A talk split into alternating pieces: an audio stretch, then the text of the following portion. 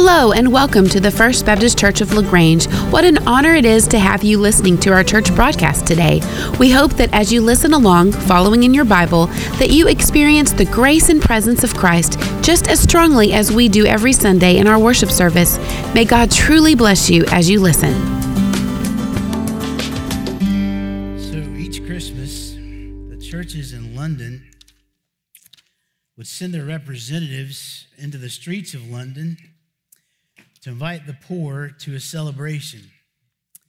And every year, thousands of people would come to this celebration.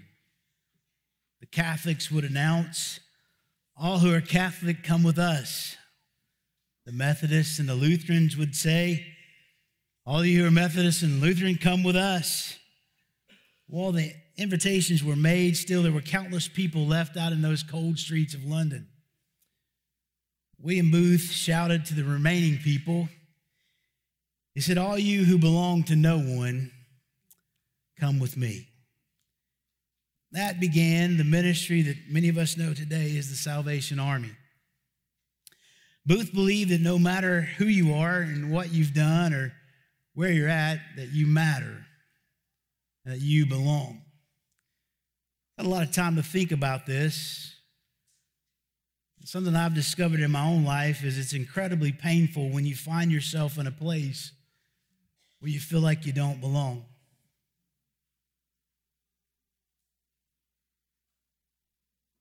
It's incredibly difficult to find yourself in a place where you feel like you don't matter.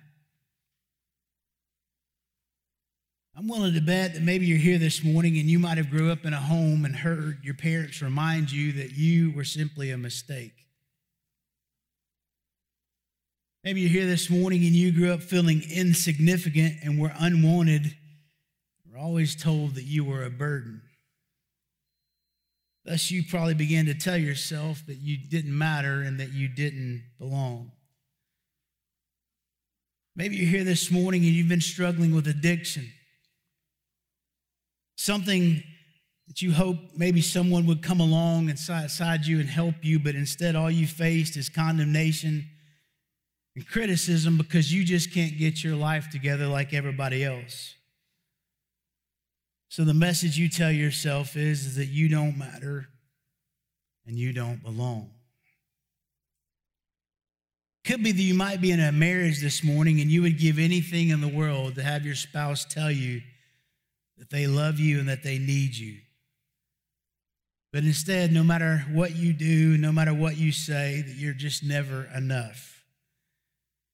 You feel really distant and you feel alone, and so you begin to tell yourself that you do not matter and that you do not belong. High school students, listen to me. High school students, maybe you find yourself constantly on the outside of the inside.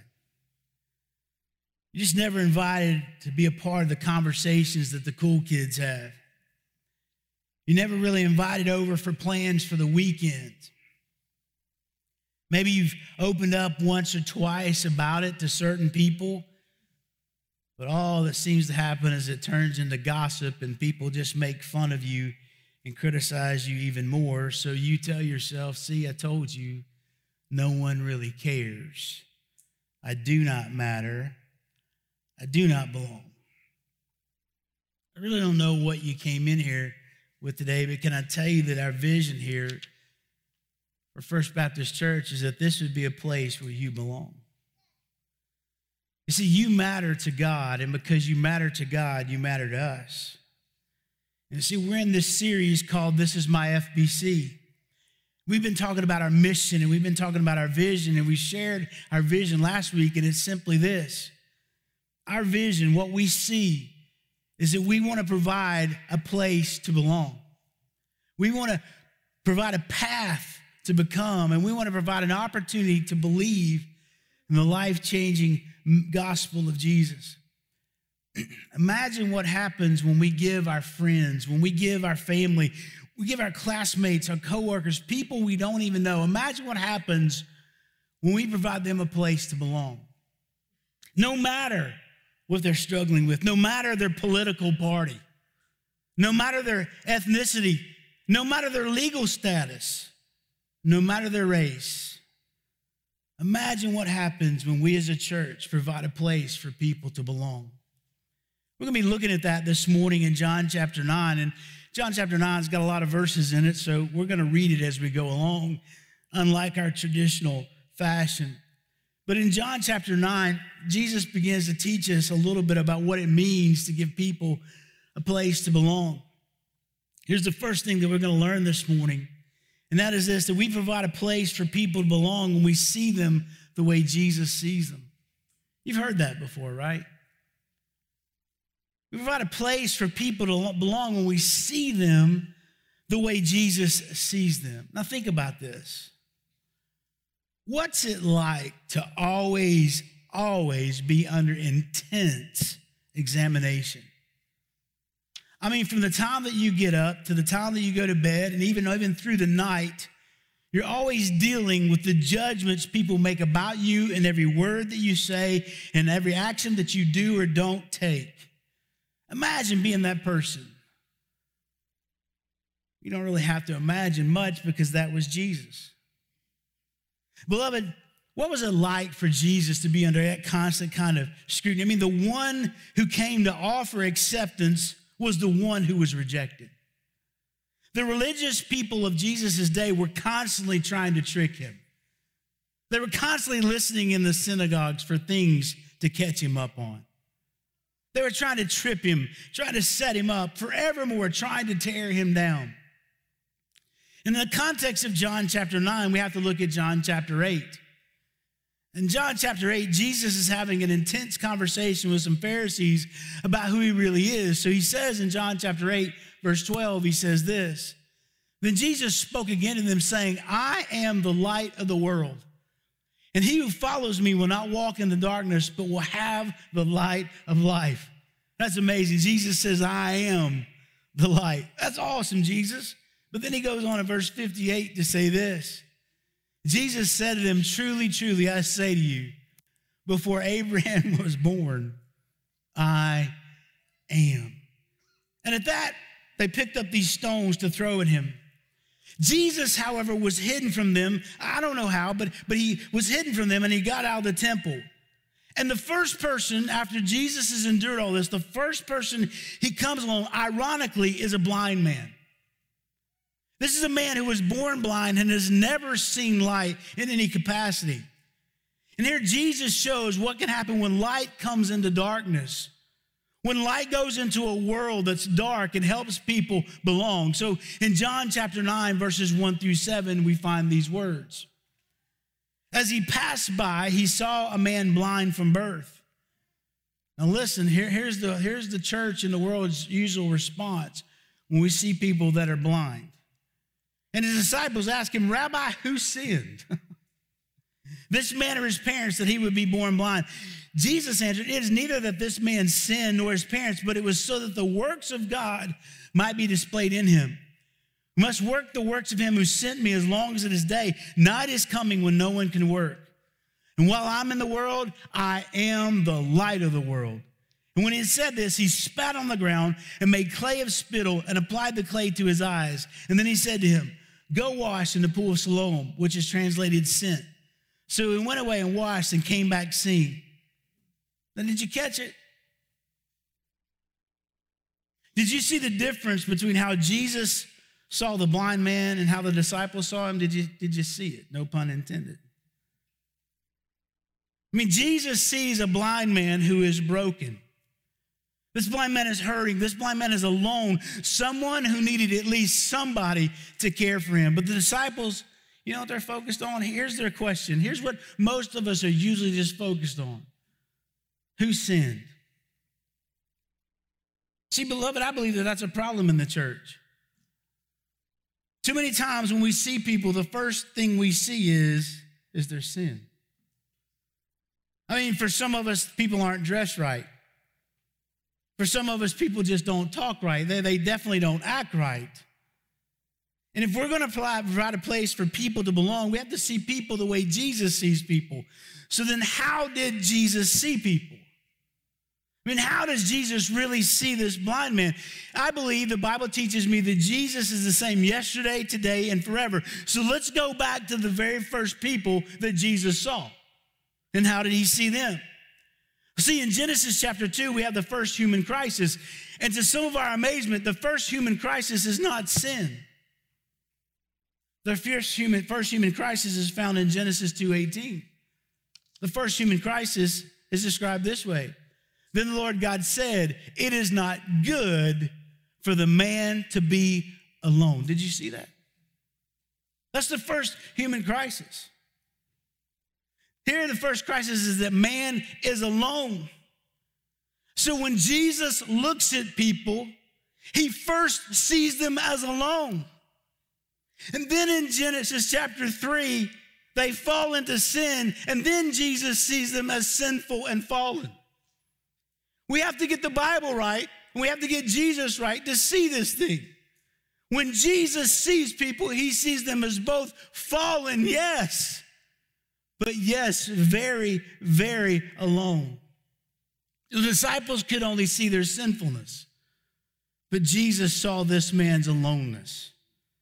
And Jesus most often removes people as aloneness before he ever deals with their sinfulness. And we as a church have got to get that right. You see, in John chapter 4, Jesus talks and ministers to a Samaritan woman. You've heard the story. She's an outcast. And Jesus doesn't focus on her sinfulness, he focuses on her aloneness. He sits with her. She's a Samaritan woman. That would have never happened. Jesus goes to this tax collector named Zacchaeus. You've heard me tell the story.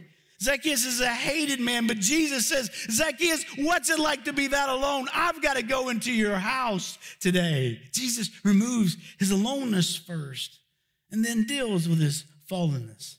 In John chapter 8, we see the woman caught in adultery. Can you imagine? I mean, can you imagine how the Pharisees have jacked this all up? They're supposed to bring both parties that are committing adultery out in public, but they only bring the woman. Can you imagine how alone she is? There before everybody to see, she's just been dragged out of this, and there she is for everybody. But Jesus gets down in the dirt with her. You know why? Because that's where she was at, because she was alone. And Jesus removed her aloneness before he ever dealt with her fallenness. She needed acceptance and she needed love. She needed somebody to speak to her shame. And Jesus got on the ground with her and met her, met her need for acceptance, and then said, Where are those who condemn you? Neither do I. Now go and sin no more. But it's after he removed her aloneness. So I want you to see here if you see what Jesus sees, then you can love how Jesus loves. Too often we get caught up in judging people's sin and instead of removing their aloneness. I mean, how often do you see people's sin or their fallenness before you see their aloneness? You see, we're very good at seeing people for what they do instead of seeing them for who they are. I mean, you think about it. This is how culture works. If you steal something, we see you as a thief. If you lie, we see you as a liar. If you get caught with drugs, we, we see you as a druggie. If you spend time in prison, we call you a felon. I'm so thankful that Jesus, Jesus forever changed that. I am never defined by what I've done. My past, your past, your sin, it doesn't define you. Your failure is never final with Jesus. You are not what you've done or what you haven't done. You are who He says you are. And you, my friend, matter to Jesus. I mean, look, look at this. Look at how Jesus responds to the disciples' question. Verse 2. The disciple says, Rabbi, who sinned? Jesus says, Nobody sinned. This was so that God could get glory. And then he goes on to say, we must work the works of him who, who sent me as long as the day, because night is coming when no one can work. Jesus is saying that we're running out of time. That there's something we should be living for, there's something that we should be focusing on. We must do the works of Jesus. And in a very big picture statement, please don't try to pick this apart. I know there's so much more here, but in a very big picture statement, this means that we're to remove people's aloneness and Jesus will remove their fallenness. We do what we can do. We remove aloneness. Jesus does what Jesus does. He takes care of their sinfulness. Jesus always will get to sin. Don't you worry about that. The, he's, he's got, right? The Holy Spirit will take care of that. But what do we do? We have to see people first how Jesus sees them. See, I have a friend who tells a story about helping somebody belong. A woman had gone to a priest because she struggled with her past, and she'd been divorced, and it was a bad divorce. And she went to the priest, asked the priest to forgive her because of the divorce. The priest said he would not and could not forgive her. She left feeling hopeless and condemned and alone. And then she came to a church like ours, and she was loved, and she was accepted, and she was welcomed. And she heard a message that, yes, you can be forgiven, but we also know that you're alone. And they embraced her and loved her, and she gave her life to Jesus. Let me ask you a question What's it mean to you when you find out that you really do belong, no matter what you've done? It changes everything. If we're going to be a church that provides a place for people to belong, we first have to start seeing people as Jesus sees them. So let me ask you who do you need to start seeing differently? I mean, who is it in your world, in your sphere of influence, that you need to see differently? What mistakes in people's lives are you not willing to look past to get to their aloneness? Who needs you to see past their faults, to see past their flaws, so that they can see the love of Jesus through you? Who in your life today needs more of the love of Jesus demonstrated to them? Brothers and sisters, we provide a place for people to belong when we see people the way Jesus sees them. Forgive me, my voice is hanging in there. I know it might be hard to listen to. It's not pleasing today, but y'all hang in there with me. Here's the second thing we see we provide a place for people to belong when we meet them where they are. That's not new to you, that's your old vision said differently. I'm not recreating the wheel here. We provide a place for people to belong when we meet them where they are. I mean, Jesus heals the blind man. and then he tells him to go wash in a body of water, and the man comes back seeing. But here's the problem nobody believes it.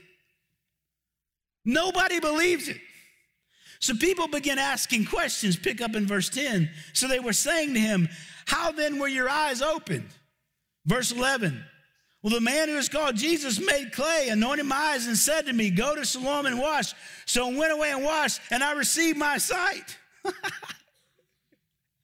You'd think everybody'd be like, Woohoo, you can see, but no one celebrates.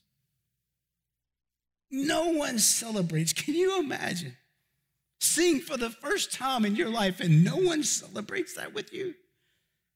Instead, they stab him in the back and they drag him before the religious people. Why? Because somebody did this on the Sabbath. I mean, can you imagine putting life as all important on the Sabbath? I mean, what did this young man need in that moment? I mean, when he was abandoned by his parents, when he's betrayed by his friends, and utterly rejected by the religious leaders, what did he need? What he needed for somebody to meet him right where he was at and give him exactly what he needed. And Jesus gave him what anyone who's felt rejected, abandoned, and betrayed would need. Jesus gave this man acceptance. You see, if Jesus would have wanted, if this man would have needed some, some, some kind of like encouragement, I'm sure Jesus would have gave him that. But, but, but let's look in the story. Let's just see how it works out. Verse 13. They brought the man to the Pharisees, the man who was formerly blind. Now, it was the Sabbath day when Jesus made the clay and opened his eyes, right? So here we got this irrelevant religion, right? We've got people who need to be celebrated, And like I told you before, even people can be alone when they're having a good time. You can't celebrate alone, it's no fun. You need to be celebrating together. And here it is irrelevant religion at its best. Instead of celebrating that this man could see because of the kindness of God, because of the healing of God, they condemn him for being healed on a Sabbath. It's kind of like this. If you come to know Jesus today, going home and people saying, Why'd you get saved on a Sunday?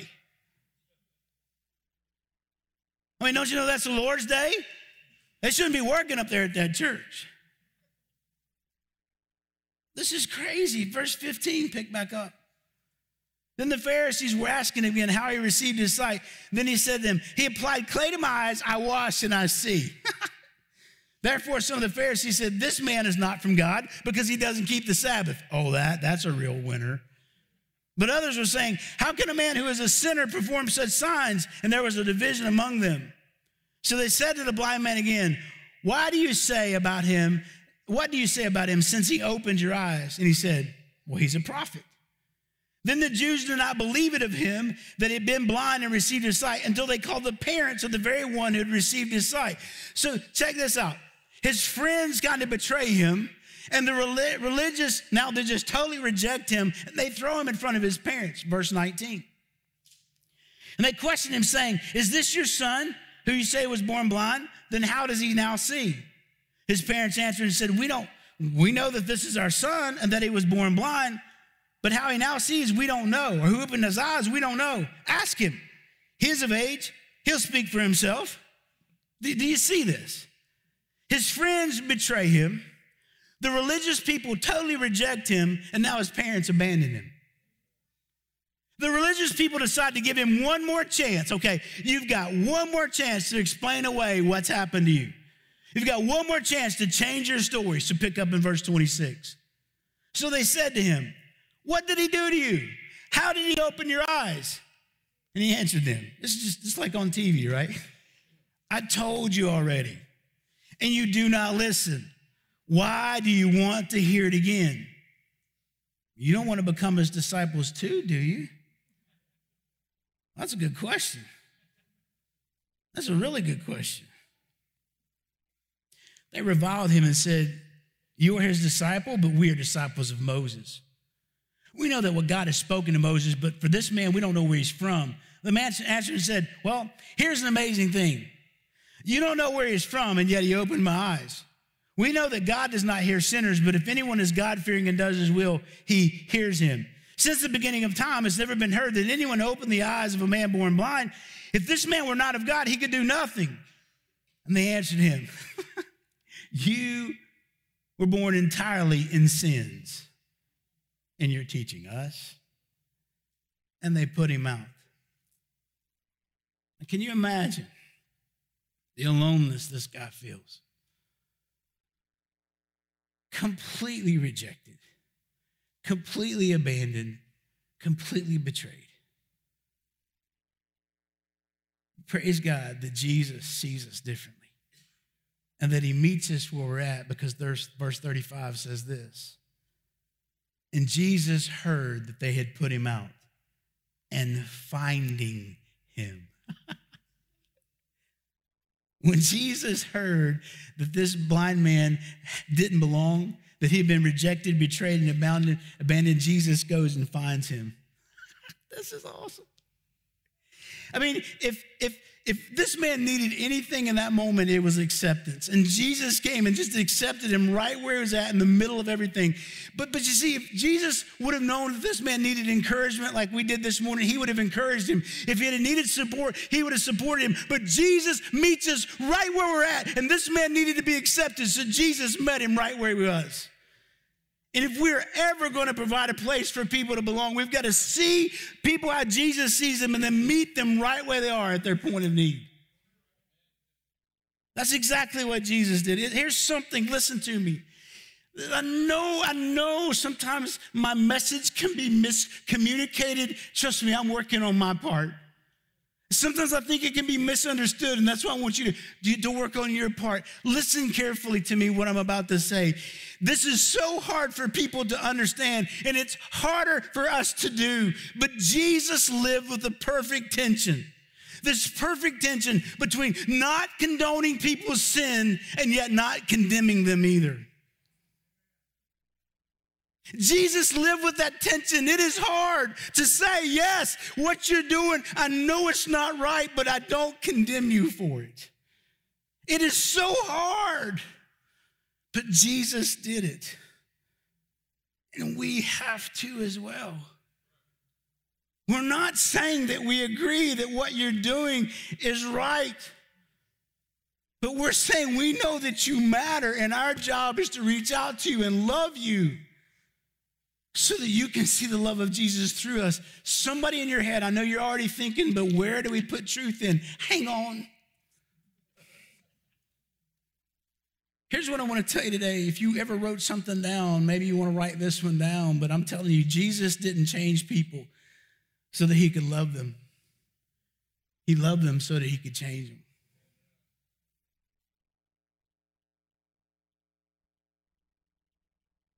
Just here today to tell you, man, Jesus didn't change people so that then he could love them. He starts with loving them and they will eventually change. Jesus gave people a place to belong before they ever believed.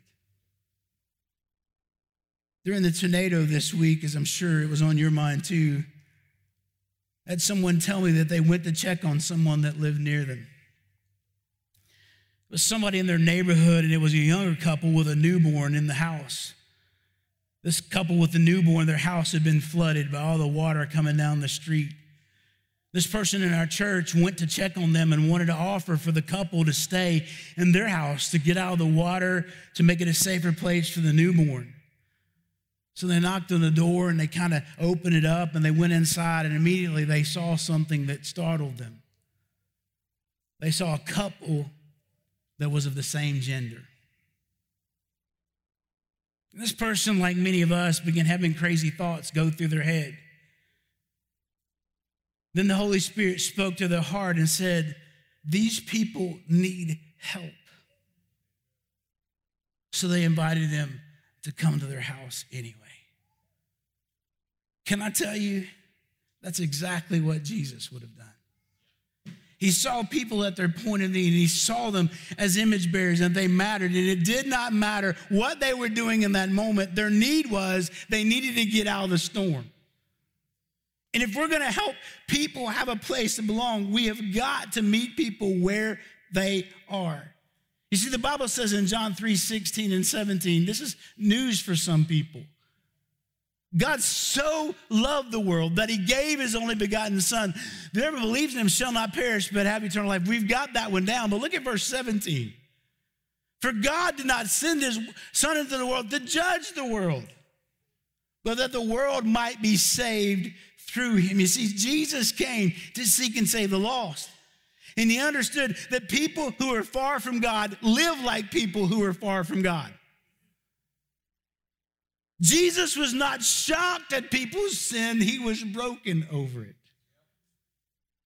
That kind of love and that kind of brokenness drives us to find those who are far from God. And it'll drive us to people who are far from God, just like it drove Jesus to find this blind man. So let me ask you the question where are you going intentionally to meet people who are far from God? Who are the people in your life that you can now just say, I just want to meet you where you are and just give you what you need? Sometimes what people, I know you're going to, I'm just going to say it. I'm tired of the, I'm just going to say it.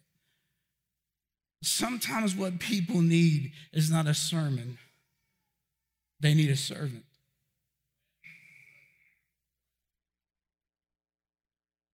Sometimes God wants you to love them first before you can lead them to Him. I'm just trying to tell you, sometimes that's the way He rolls. In July, the 25th through the 31st, we're going to be going down to the valley in McAllen and a few other places on mission, and we're going to be reaching those who live there. There's some Spanish speaking peoples, man, that we're going to go. We're going to be taking up some backpack supplies and some hygiene kits and going out to reach people who live in the McAllen area. It's going to be awesome. And then we're also going to go over to the bus station and help all those illegals who are coming across the border. You know why?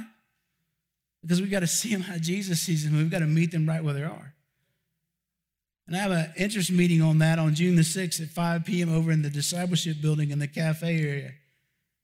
I want to tell you something else why we do what we do. You know why we do the marriage workshops? You know why we do date nights here? Because we're trying to reach as many people as we can. And the truth is, for most people that come to date nights and for most people that come to the workshops, the most people that you know out there in the community that we're trying to reach, most of them are just simply living together.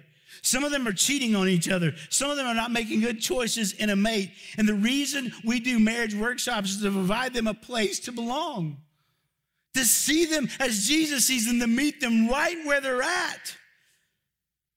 That's why we do what we do. You see, we help people belong when we meet them where we're at.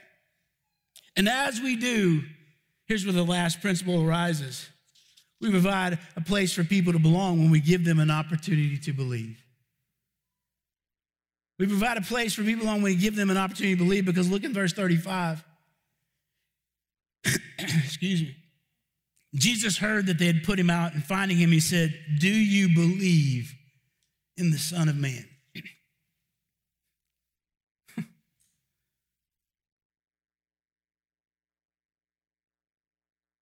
Who is he, Lord? Who is he that I might believe in him? Jesus said to him, You have both seen him, and he is the one who is talking with you. And he said, Lord, I believe. And he worshiped him.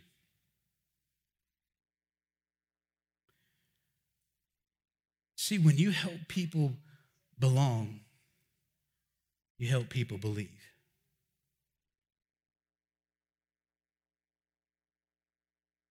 That's all I'm trying to say.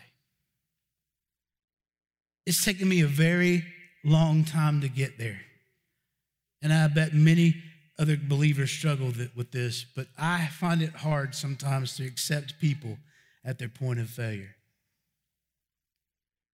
I would rather tell them a thousand Bible verses about how they're to get right rather than to love them right where they're at. See, I'm called to love and to accept people who don't look like me, who don't believe like me, who don't act like me, and definitely who don't vote like me. I'm called to love those kind of people and accept them. You're saying, well, how do you know that? Well, because Romans 15, 7 tells me so. Therefore, accept one another, just as Christ also accepted us to the glory of God. See, let me tell you something. You, you, may not see it, but I need you to hear this at the heart of belonging, listen to me, hear me well. At the heart of belonging is redemption.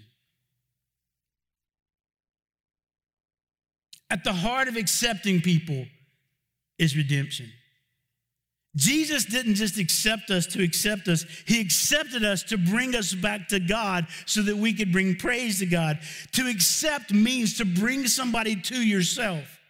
And as we accept people as Jesus accepted people, and by the way, when did Jesus accept us? At our best or at our worst? And when, when we accept people the way Jesus accepts us at our worst, it draws attention and glory to God so that those who are without hope, those who are stuck in their sin, their past, those people who are out there failing in life, that when they see that we accept them the way Jesus did, they can find their way to God through Jesus, through us. Now, let me be clear. Let me be crystal clear. Can I say it one more time? Let me be utterly clear. We can never simply love people without telling them the truth. We have to give a verbal proclamation of the gospel. Christ helped people belong so they could believe, and I'm just wanting to follow his example. Sometimes we struggle with giving people opportunities to believe. And I want you to know today, Milton Berle, a comedian, once said it this way. He said, If an opportunity doesn't knock, then just build a door. You see, by seeing people as Jesus sees them and meeting them where they are, you are building a door. This week, as that tornado rang around and there was rain coming like crazy, I began to think a lot about where I used to live back in North Carolina. And I've been through some major hurricanes. And at one time, I remember we were living in Lenoir, and a major hurricane came through and flooded everything, like middle of North Carolina, all the way back to the coast. And our church went on several mission trips helping people rebuild their homes. And as we were there, helping them just rebuild their homes, just going in, feeding them, doing whatever we could. We had no professional help. We just showed up and loved people. They would always ask us, Why are you doing this? That's the only door we needed. Because we see you as Jesus sees you, that you're loved and we want to meet you at your point of need because we want to give you an opportunity to believe that Jesus is the Messiah. You see, I want to tell you something, but we have to be willing to go, right? John 20, 21, the Bible tells us in John 20, 21, Jesus said to them again, Peace be with you, as the Father has sent me, I also sent you. Jesus was willing to leave where he was and go to the place where we are. What I believe has happened in the church far too long is simply this we have focused on isolation rather than incarnation. We'd rather isolate ourselves from people out there that are doing what they do than incarnate, ourselves into their world. And if we come just telling them, you know, just preaching a hellfire and brimstone message to everybody that we preach, I'm telling you, they're not going to listen. And we're just going to continue to isolate. We get in our Christian bubbles and we just isolate, isolate, isolate. When the mission and the text of the Bible is clear that we are to incarnate ourselves in the lives of people. We'd rather keep away from those kind of people instead of eating with them. We'd rather keep away from those kind of people than having them enter our home.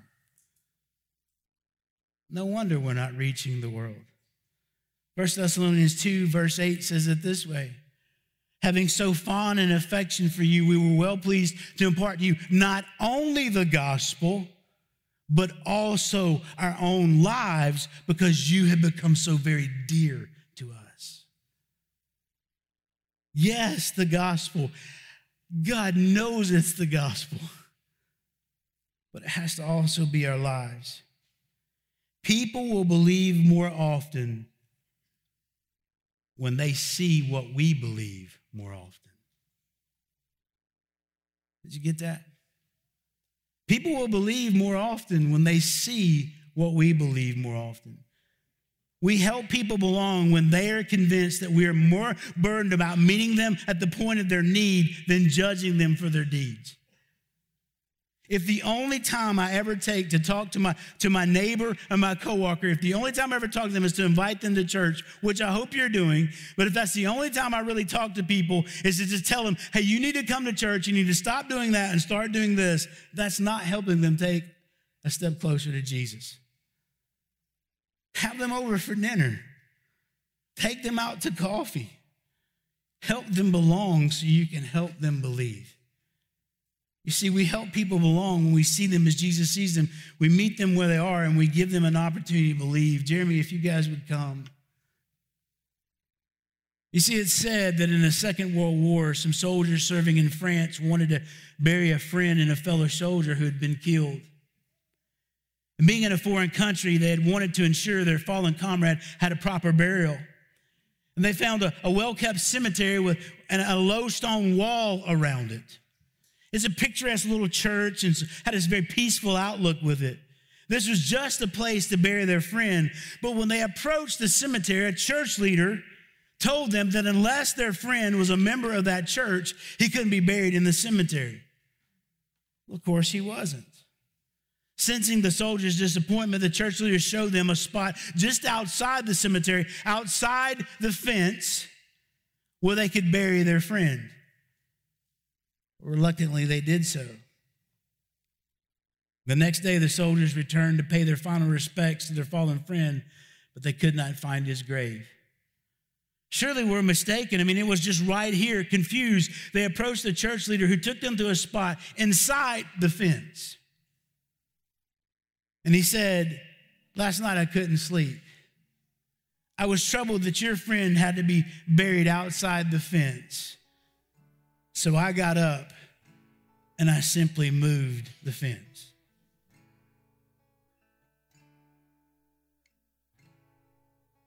Beloved, that's what it looks like to help people belong. When people feel like they're outside the fence, when they feel like they're not part of the group, when they sense that they're not welcome, when they sense that they're not good enough, you and I simply just move the fence. So, who is it in your circle of influence? I mean, you middle schoolers, listen to me. You elementary school, listen to me. Who is it that's in your school that just doesn't seem to fit? I mean, who is it that's always on the playground playing by themselves? Who's at lunch and everybody always makes fun of them? Church, who can you invite into your group? Men, who are the men in the church that don't seem to fit in? How can we help them? Ladies, who are the, the people that are never on your text group that you now think maybe you can invite them in? Who is it that you can help belong so that we can help them believe? So we're going to pray in just a moment. And when we do, I really would pray and ask you to search the Lord's heart about if He's laid somebody on your heart that you can help belong. Who is it that you need to make feel like they belong. That's what you should be doing during this invitation is praying to the Lord and saying, God, who is it? Who's that one that I need to help belong? And then there's also somebody else I want to speak here today. Maybe, maybe today is the, the day and the only time you'll ever have an opportunity to believe in the life-changing gospel of Jesus. See, the text here is talking about spiritual blindness more than it's talking about physical blindness. This man was born blind, and I need you to know today that you were born into sin. You're a sinner by choice, but you're also a sinner by birth. There's nothing you and I can ever do to change that. We are born sinners. Unless Jesus comes and heals us, we will never see. Can I challenge you today to experience what this blind man experienced. He said, I don't know how, but I once was blind, but now I see. Isn't that what amazing grace does? That's what amazing grace does. Grace comes into our life and says, I know you're blind, but I want to help you see. And today, beloved, if you have never given your life to Jesus, if you've never called upon him to forgive you of your sin, if you've never put your faith that he died on a cross to pay for your sin, because the wages of sin is death, you're going to die as, as sure as I'm standing here. We're all going to die. But the gift of life is in him. And if you've never trusted that He died for you, was buried, and raised to give you life, today is a great day. This is an opportunity for you to believe. Do you want to see today? You want to see the kingdom of God? You want to see God as your Father? You want to see you new? Has God made you to be a new creation in Christ? The past all gone, the past all hitting, the future as bright as the promises of God. You want to see that? Well, today there are going to be some men and women that'll come up here after we say the prayer and we're singing. You just grab us by the hand and say, Man, I, I need to see. We'll pray with you. I wonder if you'd stand to your feet.